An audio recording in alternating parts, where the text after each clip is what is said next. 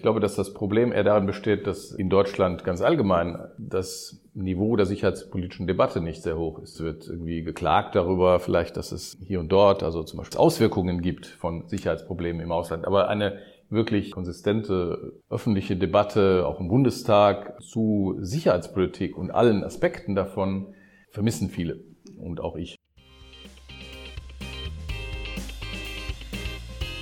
Herzlich willkommen zu PeacebyPeace, einem Podcast zur Friedens- und Sicherheitspolitik. In diesem Podcast gehen wir der Frage nach, wie wir in Deutschland besser dazu beitragen können, Krisen zu verhindern und Frieden zu fördern. Ich bin Sarah Bockmeier. Ich bin Research Fellow am Global Public Policy Institute, dem DPPI in Berlin. In dieser zweiten Staffel von PeacebyPeace geht es eigentlich um Länder, in denen sich die Bundesregierung in diesem Themenbereich engagiert. Diese Folge passt allerdings nicht in dieses Schema. Denn statt über ein einzelnes Land oder eine bestimmte Krise zu sprechen, geht es heute darum, wie die Bundesregierung aufgestellt ist, um ressortgemeinsam und kohärent auf Krisen und Konflikte zu reagieren. Kurz gesagt, es geht um den vernetzten Ansatz. Denn ich habe für diese Folge mit Botschafter Ekkehard Brose gesprochen. Er ist seit Oktober 2019 der Präsident der Bundesakademie für Sicherheitspolitik, der BAKS. Er kommt aus dem Auswärtigen Amt und dort war er zuletzt Beauftragter für zivile Krisenprävention und Stabilisierung und war von 2014 bis 2016 Botschafter Deutschlands im Irak. Seine Stationen im Auswärtigen Dienst davor haben ihn nicht nur in die Europaabteilung und als Referatsleiter für Sicherheitspolitik in die politische Abteilung des Auswärtigen Amts geführt, sondern unter anderem auch zweimal nach Moskau und zweimal zur NATO nach Brüssel, wo er 2010 bis 2013 der stellvertretende Botschafter war. Vor seinem Eintritt in den Auswärtigen Dienst war Herr Brose 2 Jahre Zeitsoldat bei der Marine und studierte Volkswirtschaftslehre, Politik und Philosophie sowie internationale Beziehungen an der Universität Köln und in Oxford. Kurz für diejenigen, die die BAKS nicht kennen, die Bundesakademie für Sicherheitspolitik ist die zentrale Weiterbildungsstätte der Bundesregierung für Sicherheitspolitik. Die BAKS arbeitet ressortübergreifend, sodass insgesamt 7 Bundesministerien und das Bundeskanzleramt Personal dorthin entsenden. Die BAKS bietet Seminare an, führt Tagungen durch und beteiligt sich unter anderem mit Diskussionspapieren an der öffentlichen Debatte. Diesmal habe ich in der Vorbereitung für diese Folge auch meine Twitter-Bubble und die Bubble des PeaceLab-Blogs gefragt, ob es Fragen an Herrn Brose gibt. Und einige davon diskutieren wir in dieser Folge. Ein ganz herzliches Dankeschön an alle, die Fragen geschickt haben. Eine der Fragen war sinngemäß: Wir diskutieren seit mehr als 10 Jahren über den vernetzten Ansatz. In der Realität gibt es immer noch Gräben zwischen den Ressorts. Warum? Das haben wir diskutiert. Welche Strukturen würden helfen, um den vernetzten Ansatz umzusetzen? Aber darüber hinaus auch, wie kann es gelingen, dass nicht auch schon die Debatte um Außen- und Sicherheitspolitik sich aufteilt? In diejenigen, die sich eher um militärische Mittel Gedanken machen und diejenigen, die vor allem über zivile Mittel diskutieren wollen. In meiner Rolle als Verantwortliche für den PeaceLab-Blog, den wir bei DPPI betreiben, frage ich mich genau diese Frage seit Jahren und es hat sehr Spaß gemacht, diese Fragen mit Ekkehard Brose zu diskutieren.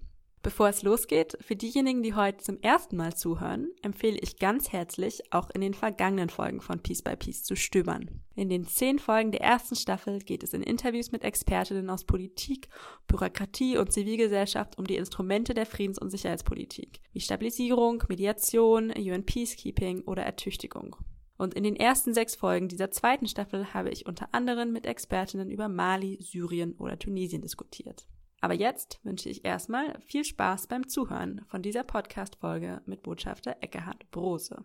Botschafter Ekkehard Brose, herzlich willkommen beim PeacebyPeace Podcast. Ja, ich grüße Sie auch, Frau Bockner. Ich freue mich sehr, dass wir uns heute unterhalten. Wir wollen über den vernetzten Ansatz reden vor allem, aber auch über den Irak und wie das im Irak aussah mit dem vernetzten Ansatz, als Sie da waren als Botschafter. Damit wollte ich auch einsteigen, bevor wir allgemeiner über den vernetzten Ansatz sprechen. Sie waren Botschafter und damals dafür zuständig, ja damit auch das deutsche Engagement vor Ort zu koordinieren. Was kann man sich unter dem vernetzten Ansatz im Irak vorstellen? Wie sah das in der Praxis aus damals? Ja, der vernetzte Ansatz ist tatsächlich so eine Art roter Faden, der sich zieht, sowohl durch meine jetzige Tätigkeit hier an der BAKS, als auch durch die Erfahrung im Irak, 2 Jahre, von 2014 bis 2016.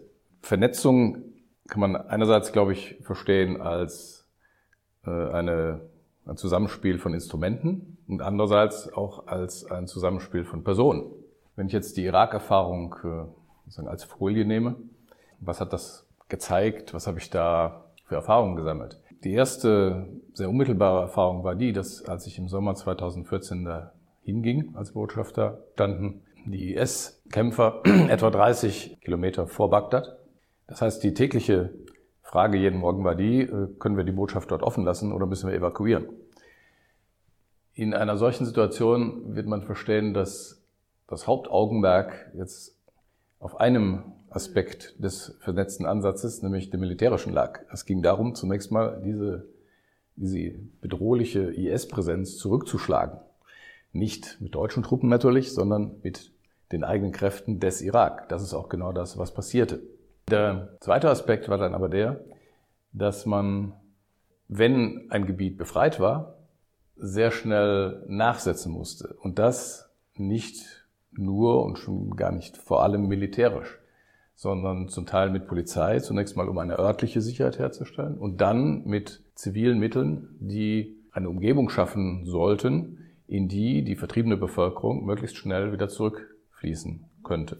Das ist im Irak im Übrigen in einem erstaunlich großen Maß letztlich auch gelungen. Von den etwa 6 Millionen Vertriebenen sind über 4 Millionen mittlerweile zurück. Noch zwei Dinge, die man zum vernetzten Ansatz im Irak, glaube ich, gut sehen und lernen konnte. Das eine ist, dass zu seiner Funktion notwendig ist ein hohes Maß internationaler Koordinierung. Das war die Anti-IS-Koalition, wie sie sich dann auch zwischen den Hauptstädten draußen, aber auch im Irak selbst, in Bagdad selbst vor Ort herausbildete, mit Deutschland als Co-Vorsitz auf der einen Seite. Und es war zweitens natürlich auch eine ganz enge Zusammenarbeit mit der irakischen Regierung, Al-Abadi zu der Zeit. Und für mich im Rückblick wirklich entscheidend war, dass diese Regierung, Al-Abadi, das, was wir vernetzten Ansatz nennen und was vielleicht jetzt in einem arabischen Land wie dem Irak nicht so bekannt war oder ist, in der Praxis auf jeden Fall doch als erfolgreich gesehen und für sich adoptiert hatten. Er hat immer mal wieder, Ministerpräsident Abadi, immer mal wieder gesagt, Stabilization works. Das war so seine Kurzform dafür, dass eben dieser vernetzte Ansatz im Irak tatsächlich funktionierte. Also Sie haben Instrumente, Strukturen genannt, Personen und Kulturen, die wir jetzt hoffentlich in diesem Gespräch auch immer wieder diskutieren werden, wenn es darum geht, wie kriegt man den vernetzten Ansatz in der Realität umgesetzt. Aber ich finde das auch nochmal gut, nochmal für den Hinterkopf, für das Gespräch, weil wir wahrscheinlich sehr auch nochmal darauf einsteigen werden, wie sich die Ressorts innerhalb von Deutschland koordinieren, dass es auch sehr, sehr viel darum geht, mit anderen Partnern sich zu koordinieren, beziehungsweise mit Regierungen vor Ort natürlich. Und dafür ist eben auch diese Kohärenz braucht im deutschen Handeln. Aber gut, also Sie haben schon mal erklärt, warum es wichtig ist, am Beispiel Irak diesen vernetzten Ansatz in der Praxis durchzuführen. Dann können wir jetzt darüber reden, funktioniert es eigentlich mit dem vernetzten Ansatz in Deutschland? Und eine Frage, die ich mir dabei gestellt habe, weil Sie waren ja auch Beauftragter für zivile Krisenprävention und Stabilisierung im Auswärtigen Amt in den letzten Jahren, bevor Sie jetzt Präsident der BAKS geworden sind. Und da haben Sie sich beschäftigt mit den Leitlinien der Bundesregierung zum Thema Krisen verhindern, Konflikte bewältigen, Frieden fördern.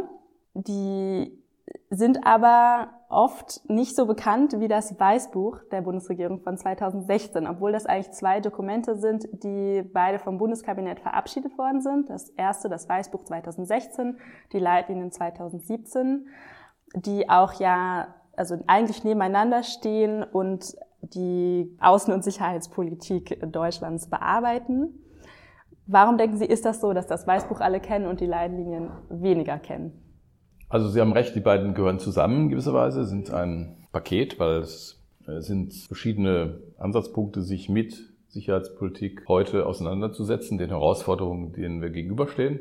Ich würde das genereller sehen. Ich glaube, dass das Problem eher darin besteht, dass in Deutschland ganz allgemein das Niveau der sicherheitspolitischen Debatte nicht sehr hoch ist. Es wird irgendwie geklagt darüber, vielleicht, dass es hier und dort, also zum Beispiel im Thema Migration, dass es Auswirkungen gibt von Sicherheitsproblemen im Ausland. Aber eine wirklich konsistente öffentliche Debatte, auch im Bundestag, zu Sicherheitspolitik und allen Aspekten davon vermissen viele und auch ich. Ich glaube, dass die Rolle, in der ich jetzt hier mit Ihnen spreche, nämlich als Präsident der BAKS, auch eine ist, wo die BAKS und auch ich persönlich, soweit ich kann, wir wollen gerne beitragen dazu, dieses Niveau der sicherheitspolitischen Debatte, das Informationsniveau, das Kenntnisniveau einfach zu stärken in Deutschland. Und das betrifft alle Aspekte, die einerseits im Weißbuch, aber andererseits auch in den Krisenleitlinien angesprochen sind. Und wer immer die mal in die Hand nimmt, die sind ja durchaus lesbar gestaltet, auch mit Bildern und Beispielen und so. Das ist nicht nur trockene Bürokratenlektüre, sondern wir haben uns eigentlich sehr angestrengt, auch gerade bei den Leitlinien, an denen ich ja auch beteiligt war, es so zu machen, dass es zugänglich ist, dass man Anknüpfungspunkte findet, die man schon mal gehört hat und nicht nur Fremdworte. Und was für Ansätze, glauben Sie, gibt es dafür, diese Debatte zu fördern? Ich kann ja mal auch aus unserer Erfahrung beim DPPI, wir waren ja auch, das ist auch wichtig aus Transparenzgründen, wesentlich an der PeaceLab-Debatte zu den Leitlinien beteiligt. Wir betreiben immer noch den PeaceLab-Blog, der jetzt auch die Umsetzung der Leitlinien begleiten soll. Da geht es grob immer wieder, für diejenigen, die es jetzt vielleicht nicht so gut verfolgt haben, um die Frage, wie kann Deutschland besser darin werden, Krisen zu verhindern, Konflikte zu bewältigen und Frieden zu fördern. In den Leitlinien geht es eben ja vor allem um die zivilen Mittel dabei, aber auch nicht nur. Also es geht ja auch um Peacekeeping, um Sicherheitssektorreform, Ertüchtigung, die immer wieder ja auch wichtige militärische Beiträge brauchen. Das BMVG war ja auch zentral dabei bei der Entwicklung der Leitlinien. Aber auch wir, die wir diese Debatte auf dem PeaceLab-Blog immer vorantreiben wollen, haben eine Herausforderung dabei, auch die sicherheitspolitische Community in Deutschland sozusagen dazu zu motivieren, sich auch an dieser Debatte teilzunehmen. Und ich habe das Gefühl, dass es so zwei Communities gibt, eine sicherheitspolitische und eine friedenspolitische Community, könnte man sie vielleicht nennen, die eben eher so diese Constituency war, die sich für die Leitlinien interessieren und für die zivilen Mittel. Und das dann dazu führt, dass man zwei verschiedene Debatten hat statt einer. Aber wie kommen wir dahin, dass so eine Debatte führt? Ja, ich kann, glaube ich, in einer gewissen Berechtigung sagen, dass ich, wie Sie, schon seit langem gegen diese Trennung der Welten selber versuche anzuarbeiten. Ja. Das Gute ist aus meiner Sicht, dass die Realität, die noch wichtiger ist als die Debatte über die Realität ist der Debatte sozusagen voraus. Denn ja. Die Realität ist die, dass alle diese Kräfte, Diplomaten, Entwicklungshelfer, Polizisten und Soldaten, in den allermeisten Schauplätzen, von denen wir reden, Irak, Mali, Afghanistan, also ganz eng zusammenarbeiten. Und diese Realität hat auch aus meiner Erfahrung dazu geführt, dass über die Jahre, über die Jahrzehnte, wenn man so will, das Verständnis zwischen den beteiligten Gruppen gewachsen ist. Das Verständnis und auch der Respekt, denn wer sich so weit einsetzt, dass er im Zweifel sogar sein Leben einsetzt, um in bedrohlichem Kontext, wie in Afghanistan, wie in Irak, wie in Mali, entweder Entwicklungshilfe zu leisten oder Polizisten auszubilden oder den Kampf gegen den IS voranzutreiben, der verdient in jedem Falle Respekt. Und auch die Diplomaten will ich nicht vergessen, denn die sind ja auch an vorderster Front in diesen Ländern. Und das ist auch eine Aufgabe, die also viel Commitment verlangt. Alle diese Gruppen sind dort oft auf engstem Raum, treffen sich täglich, bilden eine Art Community. Und deswegen meine ich diese Community vor Ort, der verschiedensten Träger von Instrumenten, von Krisenpolitik, ist sich mit Sicherheit schon sehr nahe gekommen. Das hat vielleicht die Debatte an grünen Tischen in Deutschland noch nicht ganz reflektiert. Und insofern muss die Debatte hier, finde ich, etwas nachholen. Auch da kann ich, glaube ich, mit gutem Gewissen sagen, dass die BAKS sozusagen ein wesentliches Instrument sein kann, dieses Zusammenführen von Kreisen und Debatten mit zu unterstützen. Wir tun das durch letztlich alle unsere Angebote von Studenten über junge Sicherheitspolitiker bis hin zu Führungskräften, die hier Schulungen durchlaufen, sind Angebote, die sozusagen einen ganz breiten Sicherheitsbegriff in der Praxis umsetzen und damit Menschen zusammenbringen, die aus den verschiedensten Bereichen kommen. Das sind nicht nur Bürokraten aus Ministerien, das sind allein schon mal 7 Ministerien, die diese Institution hier unterstützen, sondern es sind eben auch Repräsentanten etwa aus dem Bereich des Journalismus, Kirchen, Gewerkschaften, Wirtschaft, you name it. Also sie sind eigentlich alle dabei und sind auch interessiert dabei zu sein. Und insofern glaube ich, dass wir da schon auf dem Wege sind zu einem Näherkommen dieser verschiedenen Sphären. Was ich daran super spannend finde, ist die Frage, und da können Sie vielleicht als BAKS auch sehr gut dazu beitragen, weil es auch um Wissen und ja einfach Kenntnisse und einfach Weiterbildung geht. Aber ich finde oft für diese Trennung von den Communities und dieser Debatten innerhalb von Deutschland. Und ich glaube, ich sehe das auch so, also von der Erfahrung, die ich habe, wenn wir mal vor Ort Interviews führen, dass die Kooperation, die Ressortkoordinierung vor Ort einfach viel, viel besser läuft, als jetzt, wenn man sich Berlin anguckt. Aber oft führt diese Debatte, diese Trennung der Debatte dazu, dass die eine Seite sehr viel die einen Mittel, nämlich die militärischen, diskutiert und die andere Seite die zivilen Mittel. Das liegt ja auch in diesem Weißbuch Leitlinien Parallelität ein bisschen angelegt. Ich glaube, das führt dann aber auch dazu, dass diese gemeinsame Debatte zu den politischen Strategien fehlt, die ja eigentlich da drüber sein sollte, über den Mitteln. Also die sollten wir zuerst diskutieren und dann überlegen, welche Mittel wir brauchen, um politische Strategien umzusetzen. Wie kommen wir dahin, dass wir mehr über politische Strategien sprechen? Das können Sie vielleicht auch nicht beantworten, das ist jetzt auch nicht die einfachste Frage, aber das überlege ich halt immer wieder. Die Frage ist absolut zentral aus meiner Sicht und die müssen wir auch beantworten, vor allem auch das Parlament muss sie beantworten, aus meiner Sicht. Es gibt ein schönes Zitat von Robert Kagan, "When you've got a hammer, after a while all problems start looking like nails." Das heißt, derjenige, der über ein militärisches Instrument verfügt, wird vielleicht geneigt sein zu denken, dass dann dieses Instrument auch geeignet ist, um Probleme, die er sieht, zu lösen. Allerdings muss ich sagen, meine eigene Erfahrung im Umgang mit führenden Vertretern der Bundeswehr ist eine andere. Ich glaube, die sind mit die allerersten, die sehr genau verstehen, dass ihr Instrument, die bewaffnete Macht, allenfalls da und dort erstmal sozusagen einen gewissen Spielraum für politisches und anderes ziviles Handeln schaffen muss, aber dass dann dieses Instrument versagt, wenn man glaubt, damit alles regeln zu können. Und diese Erkenntnis ist mittlerweile, glaube ich, sehr weit verbreitet, gerade auch unter Militärs, weil die es erlebt haben in der Praxis. Nochmal zurück zu der politischen Strategie. Die politische Strategie, die unserem Einsatz von Instrumenten in jedem Falle zugrunde liegen muss, ist ja auch deshalb so wichtig, weil, wenn Sie daran denken, der Bundestag autorisiert die Entsendung von Soldaten in jeden Einsatz. Die Bundesregierung muss den Bundestag in jedem solchen Fall davon überzeugen und den Bundestag und die Öffentlichkeit, die weitere Öffentlichkeit in Deutschland davon überzeugen, dass so ein Einsatz von Soldaten, der mit dem Tod enden kann im Ernstfall, politisch sinnvoll ist. Und das geht nur, wenn eine politische Strategie dargestellt wird, in deren Rahmen dann dieser Einsatz sinnvoll ist.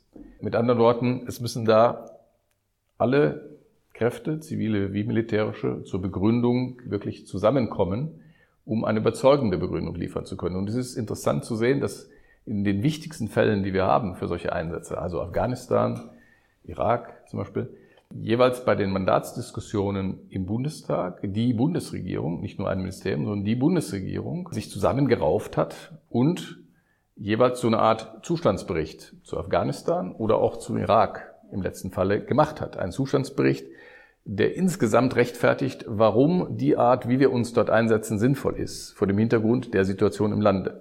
Das geht schon ein gutes Stück, glaube ich, in die Richtung, wo wir hinwollen. Ich würde auch gerne gleich nochmal auf die ganz konkreten Strukturfragen kommen. Aber weil Sie es jetzt gerade erwähnt haben, also die Mandate und die Begründung, und Sie haben Afghanistan und Irak erwähnt. Mali ist ja noch so ein Fall, der jetzt eigentlich, gerade was die Anzahl von Soldaten angeht, sehr wichtig ist. Da ist Deutschland in mehreren Missionen aktiv. Und da ist es aber ja schon oft so, auch wenn man dort vor Ort mit Soldaten spricht, die nicht so genau wissen, was ist eigentlich jetzt unser Ziel hier, was ist unsere politische Strategie. Sie sagen, es gibt das in den Mandaten, steht schon sozusagen eine Strategie der Bundesregierung drin. Aber vielleicht ist das nicht klar genug oder liegt es daran, dass wir das trotzdem nicht debattieren in der öffentlichen Debatte, weil das sozusagen nicht aufgenommen wird, weil es spannender ist. Also ich glaube, es liegt ja auch an Mediendynamiken. Es ist viel spannender, dieses Militär ja oder nein zu diskutieren oder diese ganz konkreten Fragen als super schwierige politische Fragen zu diskutieren, wie genau beeinflussen wir als Deutschland denn die Akteure in Mali vor Ort? Was ist denn genau unsere Beziehung zu verschiedenen Eliten in Mali? Wie kriegen wir die dazu, das Friedensabkommen umzusetzen? Das sind ja viel schwierigere Fragen, auch für die Medienöffentlichkeit, als schicken wir da jetzt Soldaten hin und wenn ja, wie viele? Ja, aber in diesen Fragen, die Sie super schwierig nennen, zu Recht, da liegt der Hase im Pfeffer sozusagen. Ja. Und es ist ja die Erfahrung aus all diesen Szenarien in verschiedensten Ländern, und Mali zählt auch dazu, ist doch eigentlich die, dass es für uns beim besten Willen oft unmöglich oder sehr schwierig ist, im Gastland einen oder mehrere Partner zu finden, die so etwa in unserem Sinne die Sache betreiben, mit uns zusammen betreiben. Denn die Erkenntnis ist, glaube ich, fundamental, dass wir es nicht an den Gastländern vorbei, über deren Köpfe hinweg oder hinter deren Rücken machen können. Wir brauchen die Gastländer, das drückt man ja dann mit dem schönen, nicht deutschen Wort Ownership aus, wir brauchen die Ownership dieser Gastländer. Aber man muss auch ganz realistisch sein und sagen, in vielen Gastländern fällt es schwer, die zu finden. Und dann kommen sehr schwierige Fragen, nämlich, was machen wir denn dann? Sagen wir, weil da keine Ownership ist, ziehen wir uns zurück und lassen die sich wechselseitig massakrieren? Können wir das mit unserem Gewissen vereinbaren? Ist das politisch sinnvoll? Ist das dann nicht eine Brutstelle für Terrorismus? Kommen da nicht andere Mächte, Russland, China, ich weiß nicht wer, und setzen sich da fest? Also diese Fragen sind enorm schwierig. Und dass sie nicht in letzter Konsequenz alle ausdiskutiert werden, hängt halt auch mit dem wirklich hohen Komplexitätsgrad dieser Fragen zusammen. Die diskutiert man nicht so ohne weiteres in 5 Minuten auf dem Marktplatz. Aber es ist wichtig, sich ihnen auch öffentlich zu widmen. Das bin ich der Erste, der dafür eintritt. Und ich glaube, ehrlich gesagt, dass es gut wäre, wenn wir mehr und intensivere Debatten genau um diese zugrunde liegenden Themen auch im Parlament hätten. Das gibt immer wieder Debatten zur Entsendung normalerweise, zur Verlängerung von Mandaten.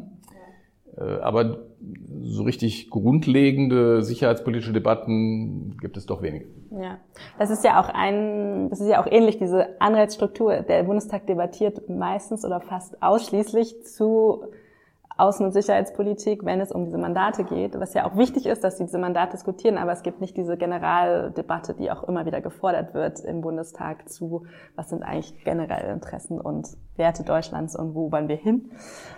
Aber nochmal ein anderes Thema, weil wir gerade bei den Mandaten waren und auch, weil Sie gesagt haben, die Bundesregierung muss sich dann eben immer zusammenraufen und eine Zustandsbeschreibung, eine Zielbeschreibung aufschreiben für den Bundestag und die Öffentlichkeit. Wir haben ja auch vor dieser Podcast-Aufnahme hatte ich auf Twitter die quasi meine Twitter-Bubble und die PeaceLab-Twitter-Bubble gefragt nach ein paar Fragen, die Sie gerne an Sie stellen wollten. Und da passt eine Frage ganz gut rein, und zwar, welche Konzepte hat die zivile Seite, um militärische Fähigkeiten in ihre Überlegungen und Aktionen zu integrieren? Ich glaube, da ist dann auch vor allem das Auswärtige Amt angesprochen, wobei zivile Seite ja auch andere Ministerien ein. Kommt vielleicht ein bisschen darauf an, wie man die Frage jetzt genau versteht. Also ja. Sie kommt bei mir ein bisschen so an, als wenn da vielleicht auch eine Verwechslung vorliegt. Denn der Sinn eines vernetzten Ansatzes ist nicht, dass aus einem zivilen Instrument auf einmal ein halb militärisches wird. Also dieses Integrieren würde ja geradezu heißen, dass es Teil des Zivilen auf einmal was Militärisches wird. Ich glaube, das führt in eine Richtung, die wenigstens ich nicht für gut hielte. Da müssen auch die Verantwortung, muss da auch sehr klar sein, wer für was verantwortlich ist und bleibt. Es geht nicht darum, also aus Zivilem Militärisches zu machen, aus Militärischem Ziviles, sondern es geht darum, dass diese beiden Sphären in ihrem jeweiligen Verantwortungsbereich miteinander in ein konstruktives Miteinander treten. Ich erwähne jetzt einfach mal, weil die BAKS ja auch aufgehängt ist daran, den Bundessicherheitsrat. Der Bundessicherheitsrat, also 7 Ministerien, Auswärtiges, Verteidigung, Innen, Entwicklung und noch andere und das Kanzleramt, das sind schon die Ministerien, die sich insgesamt mit solchen Krisenphänomenen dann auch auseinandersetzen müssen. Sie wissen alle, glaube ich, dass dieser Bundessicherheitsrat diese Aufgabe faktisch bislang nicht wahrnimmt, sondern er beschäftigt sich mit Rüstungsexporten. Im Wesentlichen operativ. Also diese Aufgabe, damit meinen Sie die Koordinierung dieser verschiedenen Aspekte auf ein gemeinsames Ziel hin, eine Krise dort oder dort in der Welt anzugehen und zu überlegen, wie die deutsche Position dort ist.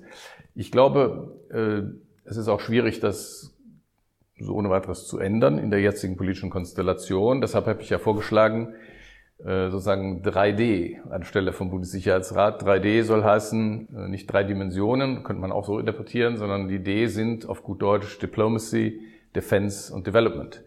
Das sind im Grunde die 3 Dimensionen oder bezeichnet die 3 Dimensionen, die da auf jeden Fall zusammenkommen müssen.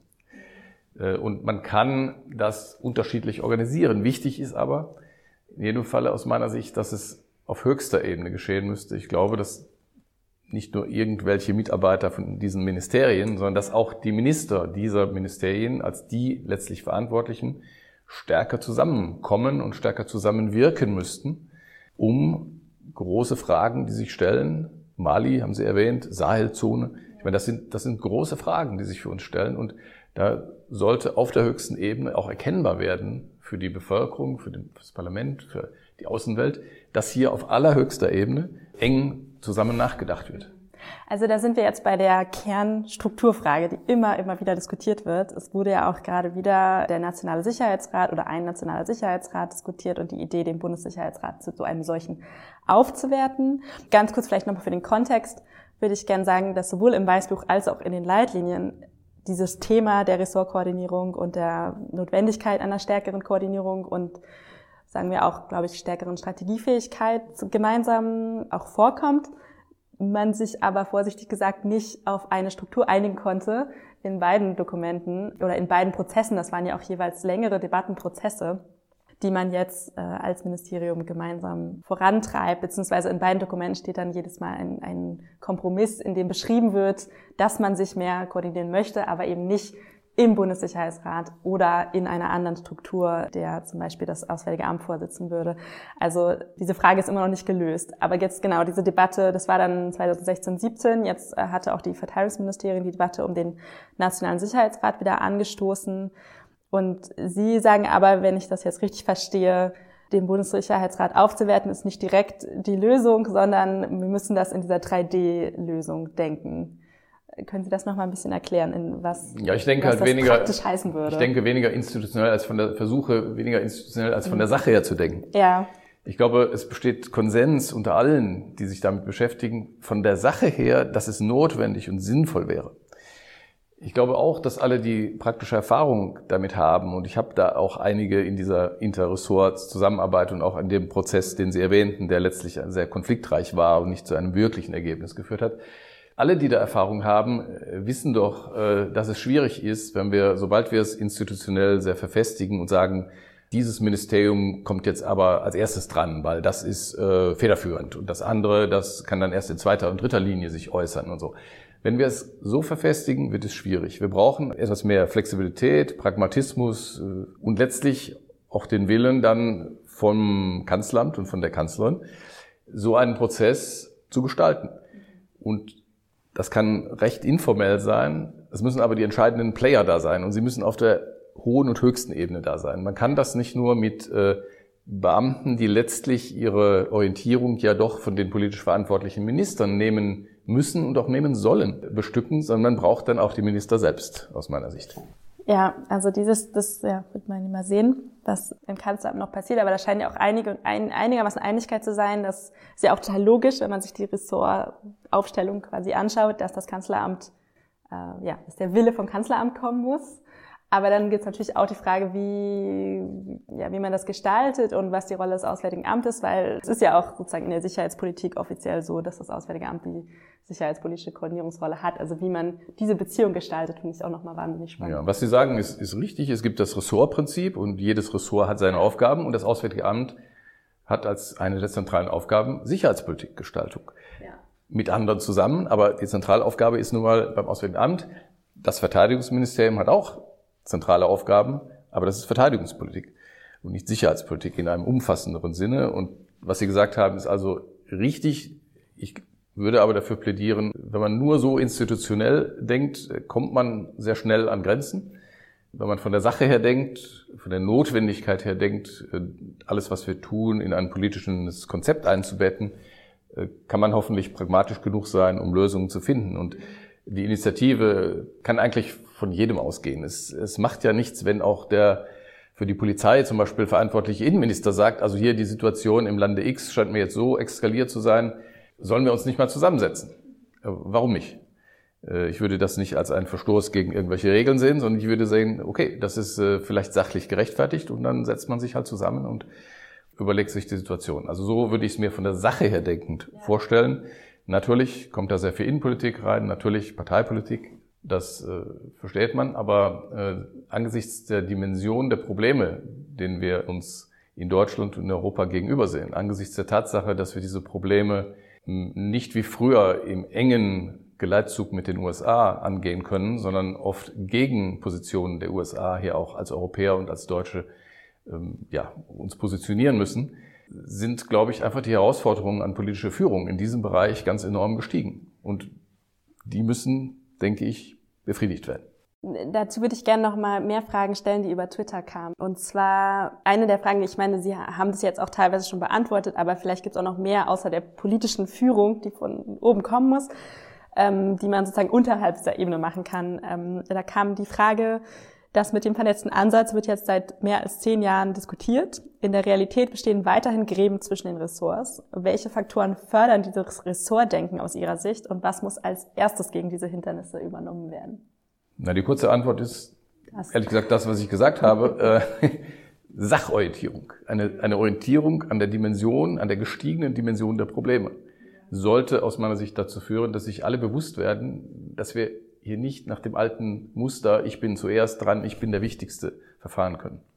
Ja, wenn man das ein bisschen runterbricht, die Ressortkoordinierung auf verschiedene Stadien, war eine Frage, welche Rolle spielen gemeinsame Analysen? Also ist das jetzt besser geworden in den letzten Jahren, dass die Ressorts zumindest sich einigen, sagen, was das Lagebild ist, gemeinsam? Das ist, ich habe diese Frage auch mit Interesse gesehen, weil sie auch, wenn ich mich recht erinnere, ein bisschen auf Früherkennung abzielt. Genau, auf Thema, das mir auch sehr wichtig ist und das auch an der BAKS durchaus beheimatet ist in gewisser Weise. Das ganze Thema der gemeinsamen Analyse unter dem Gesichtspunkt auch, wie könnte die Geschichte denn weitergehen? Und wie könnten wir uns als Bundesregierung frühzeitig auf verschiedene Szenarien einstellen?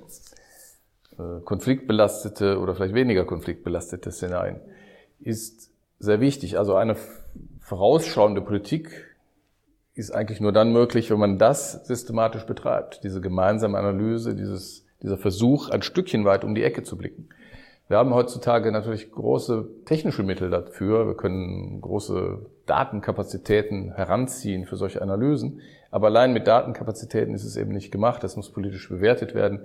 Und das macht sich nun mal am besten und am politisch belastbarsten, wenn dort viele verschiedene Aspekte Berücksichtigung finden. Und da sind wir wieder bei den verschiedenen Ressorts und auch anderen Stakeholdern, die sozusagen da einen Input leisten können.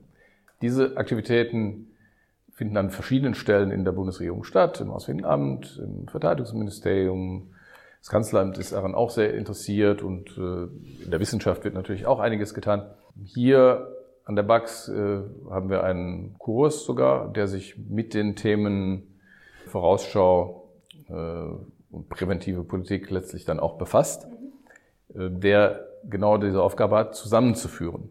Verschiedenen Aktivitäten zusammenzuführen, auch technisch vielleicht, vor allem aber politisch. Und wir haben auch nicht erwähnt, vorhin oder jetzt gerade in der Diskussion, dass es ja auch für verschiedene Länder innerhalb der Bundesregierung Taskforces gibt, wo immer wieder sich die Ressorts auch treffen und Informationen austauschen, auch Analyse, denke ich mal, austauschen und ja, einigermaßen gemeinsam, sage ich jetzt mal, sozusagen Handeln abstimmen. Ja, das würde ich sogar, also aus meiner Erfahrung sind diese Taskforces, die stehen in der Tat unter Leitung des Auswärtigen Amtes, weil das Auswärtige Amt über die Auslandsvertretungen natürlich auch singulär viel Informationen dann eben hat aus dem jeweiligen Krisengebiet. Diese Taskforces, nach meiner Kenntnis von vielen dieser Taskforces auf jeden Fall, laufen die auch sehr gut, weil die Ressorts auch sehen, am praktischen Beispiel, dass es Sinn macht, dass jeder seinen Beitrag leistet, aber dass es auch jemanden gibt, der dazu einlädt und der die Sache so ein bisschen zusammenhält. Eine ganz spezifische Frage, die über Twitter kam, oder spezifischere, die aber auch, glaube ich, genau diese Themen berührt, die wir jetzt diskutiert haben, auch mit der politischen Strategie und der Einbettung dieser verschiedenen Mittel, die wir haben über innenpolitische Strategien, war: Wie kann oder sollte Deutschland dazu beitragen, dass Sicherheitssektorreformen vor Ort seitens internationaler Akteure stärker als inhärent politisch und nicht nur als Instrument zur Bearbeitung technischer Probleme, unzureichender Ausbildung etc. verstanden wird? Da kann ich vielleicht kurz auch noch Kontext, die Bundesregierung hat auch eine neue Strategie. Das war dann ein sozusagen Outcome der Leitlinien, in denen stand, die Bundesregierung sollte sich eine neue Strategie geben zum Thema Sicherheitssektorreformen, auch ressortübergreifend. Die wurden letzten September veröffentlicht, also wurden dann auch geschrieben, veröffentlicht. Auch übrigens kann man auf dem PeaceLab-Blog nachlesen. Ziemlich lange öffentlich diskutiert. Aber da kam immer wieder auch in dieser Debatte die Frage, Es gibt so viele technische Ansätze, die die Bundesregierung hat, in Ausbildung, Training, Ausstattung und so weiter. Wie schafft man es, die nicht einfach sozusagen im luftleeren Raum zu lassen, sondern in so eine politische Strategie einzubetten? Ja, ist in der Tat, so wie Sie es dargestellt haben, sehr wichtig. Die Strategie ist in gewisser Hinsicht neu, nämlich dass sie neu geschrieben wurde, aber sie ist nicht neu im Sinne von, dass sie vollkommen anders ist als das, was wir bisher schon auch ohne schriftliche Niederlegung der Strategie so angestrebt und gemacht hätten. Tatsache ist, dass wenn Sie Sicherheitssektorreformen in der Praxis durchführen, Sie ja in der Regel nicht mit demokratisch geführten und so ähnlich wie unsere Bundeswehr strukturierten bewaffneten Kräften arbeiten, sondern Sie arbeiten mit Kräften, die manchmal vor nicht allzu langer Zeit noch am Rande der Kriminalität anzusiedeln waren und oder die vielleicht die Hauptaufgabe haben, die Zivilgesellschaft zu unterdrücken, damit der autoritär regierende Staatschef sich weiter an der Macht hält. Das sind die Realitäten in vielen der Länder und es ist immer schwierig zu entscheiden und immer eine Gratwanderung politisch, ob man es in solchen Fällen dann überhaupt macht, weil man denkt, dass Sicherheitssektorreform eben doch einen gewissen Einfluss mit sich bringt, der politisch dann genutzt werden kann, um die demokratische Kontrolle dieser Streitkräfte, um die Ausrichtung auf Zusammenarbeit mit der Zivilgesellschaft und so weiter zu stärken. Oder ob vielleicht auch dieses Experiment schief geht und die Sicherheitssektorreform nicht in diesem Sinne erfolgreich ist, sondern vielleicht sogar noch dazu führt, dass die negativen Kräfte gestärkt werden. Dieser Gefahr muss man sich aussetzen, wenn man Sicherheitssektorreformen in schwierigen Kontexten macht. Und das ist denjenigen, die das machen, insbesondere dem Verteidigungsministerium, natürlich auch ganz klar. Und diese Aktivitäten werden auch kritisch reflektiert, auch mit dem Auswärtigen Amt zusammen. Die finden ja auch an den Orten, wo es so unter solchen Bedingungen stattfindet, durchaus in sehr engem Schulterschluss mit zum Beispiel der Botschaft vor Ort statt, die ja das politische Urteil auf die Gesamtsituation hat. Und natürlich immer versuchen wird, auch diese sektoralen Aktivitäten wie Sicherheitssektorreform einzubetten. Ich meine, das gilt nicht nur für die Ausbildung von militärischen Kräften, das gilt zum Beispiel auch für die verschiedenen Sicherheitsdienste. Im Irak gibt es, ich glaube, 5 oder 6 verschiedene Sicherheitsdienste, die nach innen und nach außen arbeiten, anders als bei uns, nicht so ganz klar getrennt, manchmal weiß man nicht. Deren Verhältnis untereinander ist auch nicht ganz klar, die haben verschiedene politische Loyalitäten. Also ganz kompliziertes Geflecht. Aber es ist, glaube ich, in unserem Interesse, dort auch mit unseren Erfahrungen beratend tätig zu sein, einfach um diese Erfahrungen vielleicht da und dort zum Tragen zu bringen.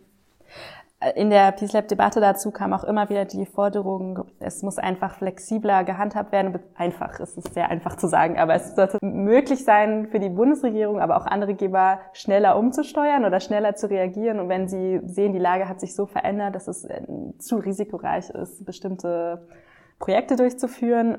Das heißt aber ja auch, risikobereiter zu sein in einer gewissen Art und Weise. Es steht ja auch in den Leitlinien, dass die Bundesregierung das grundsätzlich sind, dass alles Risikoinvestitionen, diese gilt jetzt nicht nur für SSR, sondern eigentlich alles Engagement in Krisenländern. Und das heißt aber ja auch, da sind wir vielleicht wieder so ein bisschen am Anfang bei der Debatte und bei der Rolle der BAKs, die ja vielleicht auch dazu beitragen kann, dass man einfach insgesamt in der Öffentlichkeit immer mehr erklärt, dass wie schwierig das ist, in dieses Engagement. Und dass es halt möglich sein muss, auch für die Bundesregierung zu sagen, das haben wir jetzt ein paar Jahre lang versucht und das hat einfach, haben wir es trotzdem gestoppt, weil es ist in die andere Richtung gelaufen, als wir dachten oder so. Das ist ja, es geht ja so ein bisschen so einer Bürokratie-Kommunikation entgegen, die ja auch eher politisch weniger Risiken eingehen möchte normalerweise in der Kommunikation. Es ist, wie Sie sagen, also eine Bürokratie hat sicherlich eingebaut die Tendenz zu sagen, wenn wir an einer Konferenz teilnehmen, ist per Definition diese Konferenz ein Erfolg. Ja. Und das ist in dem Bereich, über den wir jetzt reden, nicht unbedingt der Fall, wenn man ehrlich ist. Ja. Es gibt dort Misserfolge, es gibt Risiken, die man bewusst eingeht. Man darf sie nicht verschweigen, man muss sie auch gegenüber dem Parlament und gegenüber der Öffentlichkeit deutlich machen. Und wenn man sie deutlich gemacht hat, dann akzeptieren in manchen Fällen und eingehen und aber auch den Absprung finden können, wo man sagt, also das ist jetzt nicht so gegangen, wie wir uns das erhofft haben. Lage hat sich geändert, wir konnten nicht das erreichen, was wir erreichen wollten. Wir müssen es auch beenden können. Das sind also richtige Forderungen, die schwer umsetzbar sind. Aber ich persönlich glaube fest daran, dass wir in diese Richtung gehen müssen. Ohne Risiko ist Politik auf diesem Feld, über das wir jetzt reden, nicht machbar. Aber es muss ein rational kalkuliertes und ein transparentes Risiko sein. Mhm. Ich würde gerne noch ein paar kurze Fragen stellen, die mir jetzt gerade gekommen sind bei der Diskussion. Und zwar einmal, weil wir über SSR geredet haben und Ertüchtigung. Da gibt's ja auch in dem Fall, apropos ressortübergreifender Ansatz, einen gemeinsamen Topf oder einen Haushaltstopf, den BMVG und das Auswärtige Amt teilen. Finden Sie das ein gutes Modell für sozusagen die Ressortzusammenarbeit? Ich glaube, das ist der einzige Haushaltstitel, den zwei Ressorts teilen. Ja. Im ganzen Haushalt, ja. Nämlich für Ertüchtigung. Und ich finde das ist relativ revolutionär, haushaltstechnisch, glaube ich. Es klappt auch in der Praxis sehr gut. Es gibt nicht irgendwelche langen Streits darüber, wer jetzt da noch eine Million und wer da eine Million, sondern man einigt sich gut. Und es führt natürlich zu einem, nämlich dass es einen intensivierten Dialog zwischen den beteiligten Arbeitseinheiten auf Seiten des Auswärtigen Amtes und des BMVG gibt. All das ist positiv. Und ich denke, dass das von daher, das mag nicht für jedes Politikgebiet so umsetzbar sein, aber in den Bereichen, wo es möglich ist, könnte ich mir schon vorstellen, dass das ein Modell ist, das man vielleicht noch da und dort ausweiten könnte. Und weil wir dann jetzt gerade bei Haushaltstöpfen sind, ist mir das auch nochmal eingefallen zur Debatte vorhin. Auch dieses, was wir vorhin besprochen hatten, mit dem, das militärische und zivile Mittel werden oft sehr separat diskutiert, auch weil es verschiedene Communities gibt, die diese unterstützen oder die diese diskutieren. Das ist ja auch so, beim Geld reden wir ganz viel separat über dieses 2%-Ziel in dem Verteidigungsbereich und 0,7% bei der Entwicklungszusammenarbeit.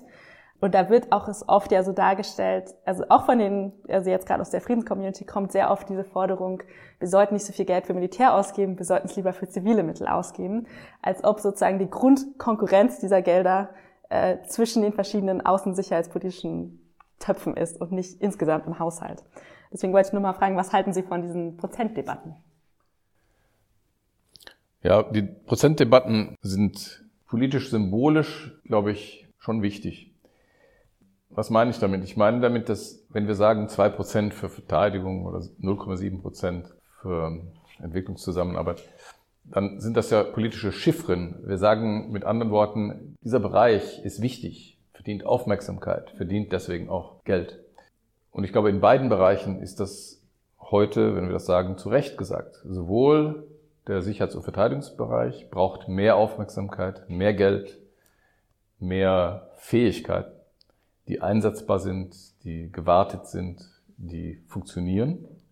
Aber auch der Bereich, ich sag mal, des sozialen Ausgleichs in der Welt ist, wie ein Blick auf die Welt sehr deutlich macht, notleidend. Je größer die Differenzen in der Welt, die Wohlstandsdifferenzen werden, umso dramatischer werden auch, glaube ich, die Konflikttreiber, die aus diesen Differenzen hervorgehen. Uns selbst auch beeinträchtigen. Migration ist vielleicht der sichtbarste Effekt davon, aber auch Terrorismus wurzelt oft in sozialen Missständen, die durch so eine Chiffre wie 0,7% für diese Aufgaben auch einen Ausdruck findet. Das ist das Positive. Das nicht so Positive an solchen Prozentzahlen ist, dass sie, man würde technisch sagen, inputorientiert sind. Also das sind Zahlen, die sagen eigentlich nur, wie viel Geld schmeiße ich da rein. Ja. Es sind nicht Zahlen, die messen, was kommt denn dabei am Ende raus. Und also in der Theorie ist es ja vorstellbar, dass von den 0,7%, die in den Entwicklungsbereich gehen sollen, kann sehr viel in Korruption versickern und es kommt gar nichts bei raus. Sodass man also vorsichtig sein muss mit solchen Zahlen und man sollte eigentlich sozusagen unter Fachleuten auf jeden Fall verstärkt darauf schauen, wie ist der Output, wie ist das, was rauskommt. Auch im militärischen Bereich nenne ich mal ein Beispiel. Wenn Deutschland sich als Rahmennation in Litauen zur Verfügung stellt, um die NATO-Präsenz in Litauen zu ermöglichen, zusammen mit anderen Nationen, mit denen wir dort zusammenarbeiten, dann ist das nicht nur eine finanzielle Leistung, das ist auch ein politisches Commitment, das ist eine Führungsleistung, die wir dort einbringen, die so einfach nicht zu bewerten ist, aber positiv zu Buche schlägt. So gibt es in beiden Bereichen positiv- wie Negativbeispiele, die deutlich machen, dass allein mit einer Kennziffer wie 2% oder 0,7% die sehr komplizierte Realität überhaupt nicht abgebildet werden kann. Deswegen hat man auch immer wieder die berechtigte Kritik an diesen Ziffern. Aber als politische Zielvorstellung, als Antrieb in diesen beiden Richtungen mehr zu machen, finde ich das okay und zeitgemäß. Okay.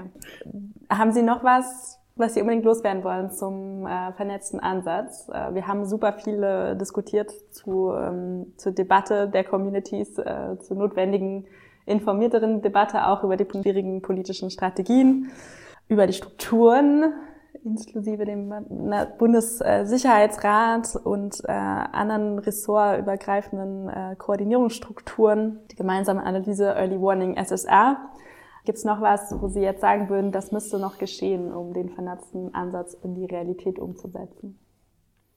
Also wir sitzen ja hier in Berlin und deswegen denke ich an Erich Kästner und deswegen denke ich an den schönen Satz, es gibt nichts Gutes, außer man tut es. Man muss es halt machen und das ist das Allerbeste. Okay, das ist ein gutes Schlusswort. Einfach mal machen, auch nochmal Ihr Plädoyer an Ihre Kollegen. Dann herzlichen Dank, Ekkehard Brose, für dieses Gespräch. Ich danke Ihnen auch.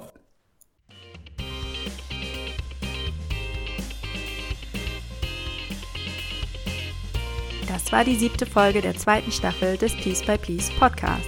Auch wenn wir keine Zauberformel für die bessere Ressortkoordinierung gefunden haben, ich hoffe, die Diskussion hat hilfreiche Anstöße dazu gegeben. Auch Anstöße für die Debatte zur Außen- und Sicherheitspolitik in Deutschland generell. Wer mehr Informationen dazu haben möchte, kann auf die Links in den Shownotes klicken. Wie immer freue ich mich sehr über Feedback. Hätten wir noch mehr ins Detail gehen sollen oder war euch die Folge sowieso schon zu lang? Über konkretes Feedback freue ich mich unter der E-Mail-Adresse peacebypeace@gppi.net oder gern auch auf Twitter unter @sarahbockmeier oder @PeaceLab-Blog. Wenn euch diese Folge gefallen hat, dann wäre ich sehr dankbar für Bewertungen und Kommentare auf iTunes, was dem Podcast deutlich mehr Zuhörerinnen und Zuhörer verschafft. Und natürlich freue ich mich auch über Tweets, Facebook, LinkedIn-Posts oder was euch sonst noch einfällt. Damit erstmal Tschüss und bis zur nächsten Folge.